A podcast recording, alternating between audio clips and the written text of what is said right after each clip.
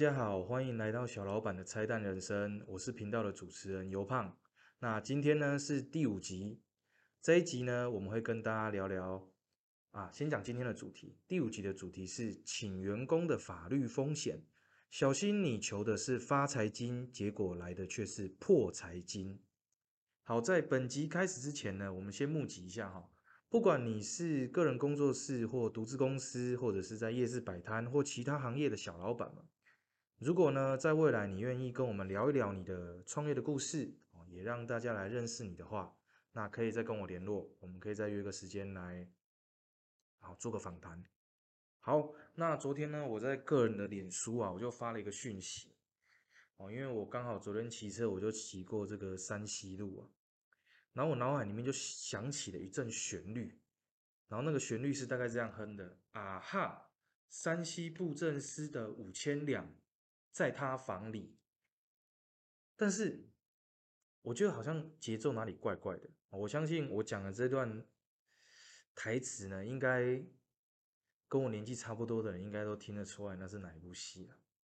OK，所以我现在也要来征求一下，有没有节奏大师可以。录一个正确的版本来纠正我一下。好，那这个时候呢，要有奖励嘛，才会有行动嘛。所以第一位纠正我的听众呢，我会寄一个小礼物给你，但是你必须要录一个正确的版本来哦。好，那我们就以你传送给我的讯息时间为主，就是说谁最早传送过来的话，那我就是呃听过了，哎，节奏正确了，OK，那这就是第一位得奖者。好，那今天呢，跟大家分享两个重点。那第一个呢，就是请员工的法律风险，像是职灾补偿、损害赔偿、连带赔偿，然后员工慎选，宁缺毋滥。那再来第二个重点呢，是请了都请了，偶尔还是会有状状况啊。那这个时候可以透过雇主的保险来做处理。好，那先来聊第一个部分，请员工的法律风险。哦，那主要是分成。啊，两个部分，一个就是像发对员工的部分啊，员工我们不是只有发薪水给他就好。当他员工在工作期间受伤了，或者是说在工作期间造成第三人的一个造成其他人的一个身体受伤或财务的损失的时候，其实老板也是有责任的哦。哦，这个刚好自己是法律的背景，那也处理过一些案例，所以就想说要跟其他小老板分享。那自己也是创业者，所以其实在这方面还蛮有感触的，因为刚好看到一些也是小老板们就是碰到了一些案例这样子。好，那像第一个部分呢，其实我们对员工在劳基法上面，它有一个职业灾害的补偿，如果他发生啊职业灾害的时候，工作期间受伤了，哦，不管老板有没有责任哦，老板都是要做一个补偿的。好，那再来呢是民法上的一个损害赔偿责任，什么意思呢？就是说，哎，我今天员工哦，他可能是因为我的没有注意哦，我导可能是我的招牌没有锁好就掉下来了，不小心砸到他了。那这个当然是有责任的嘛。可是我刚前面讲的劳基法是没责任的，也就是说你工作环境都是很安全的，糟糕，结果员工跌倒受伤了，哎，在工作场域中的受伤还是会被认定为是职业灾害的哦。哦，所以对员工有劳基法的职业灾害补偿，那也可能会有民海民法的损害赔偿责任。最令更多小老板想不到的是接下来的这一种，也就是员工对第三人的一个损害赔偿责任。讲了什么术语？我举一个很简单的例子：员工假设今天他是业务，或者是他去送信啊，要不然请他去买便当好了，或者是请他去采购买一些东西，他在开车的过程中不小心把别人撞受伤了。因为这是在执行勤务的期间，民法呢，他就对我们老板课予了一个责任，你必须要跟员工去做一个连带的赔偿。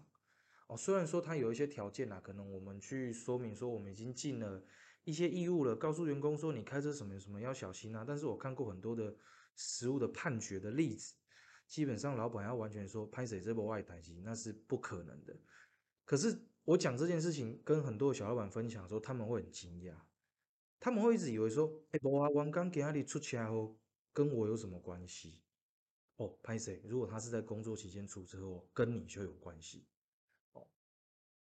好，那我这边呢，举一个案例。哦，这个跟我的主题非常的有呼应啊。哦，我的主题呢就是小心你求的是发财金，结果来的却是破财金。哦，这个是什么意思呢？是因为刚好我看到了一个案例哈，他在一百零六年十月份的时候，有一个居酒屋的老板，他就请了一个童工哦，童工是可以请的哦，哦，在那个劳基法的规定里面，童工是十五岁以上未满十六岁，但他有一些限制，就是说我们不可以让童工呢去做一些危险性或有害性的工作，而且你不可以在晚上八点之后到隔天早上的六点半之间来工作。那这个老板呢，刚好是晚上的十点二十分的时候，可能都收店了，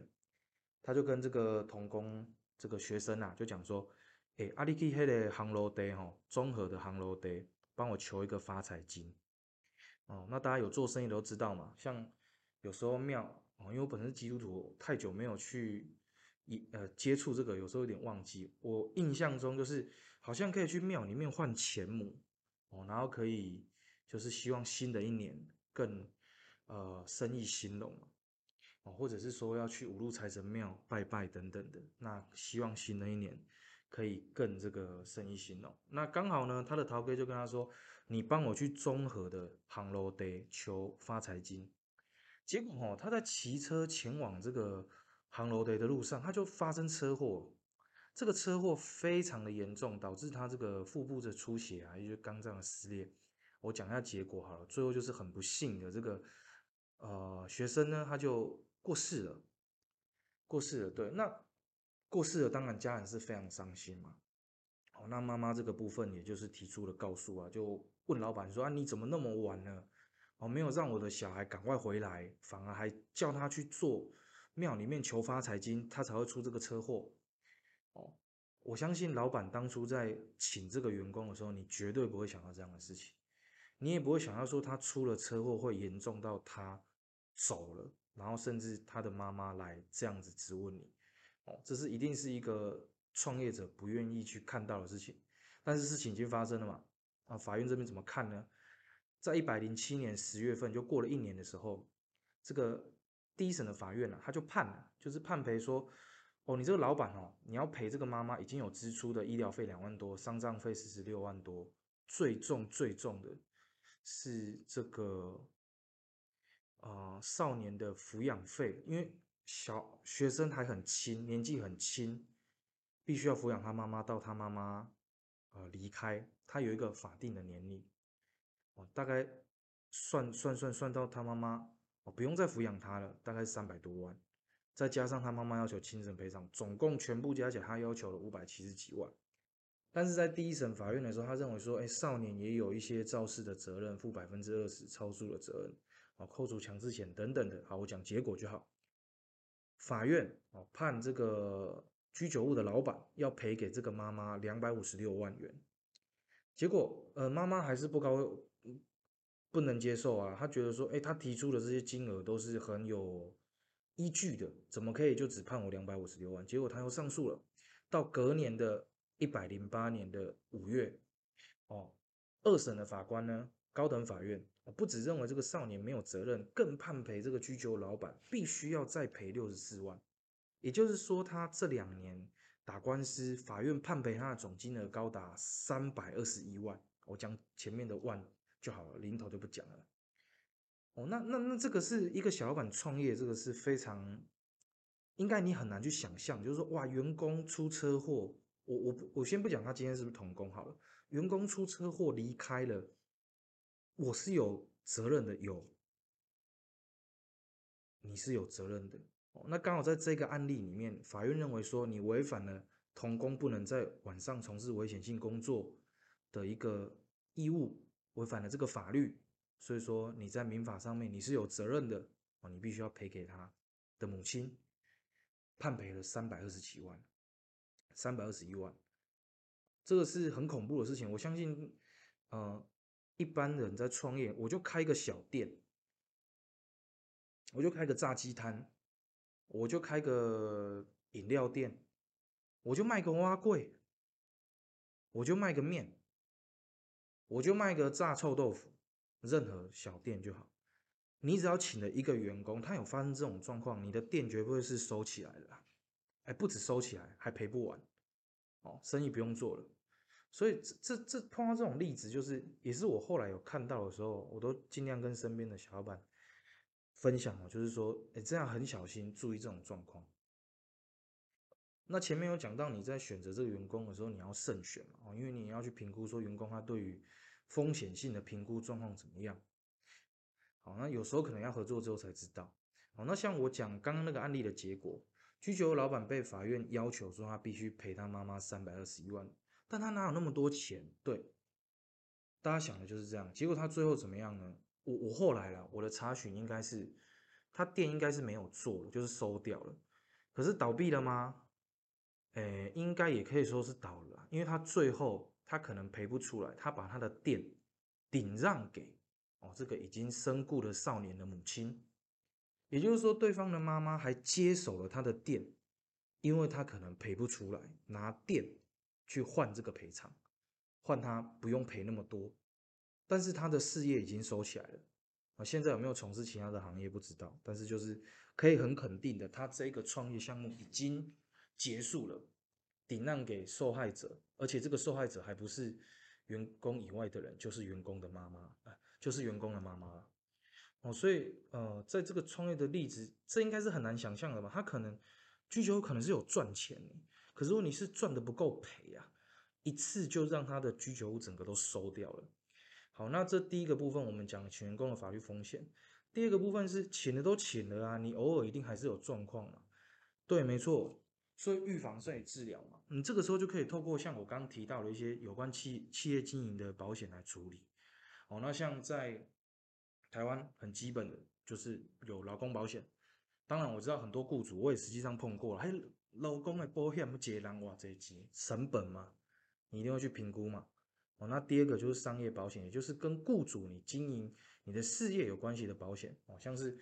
啊雇主意外责任保险、雇主契约补偿责任保险，或者是像团体保险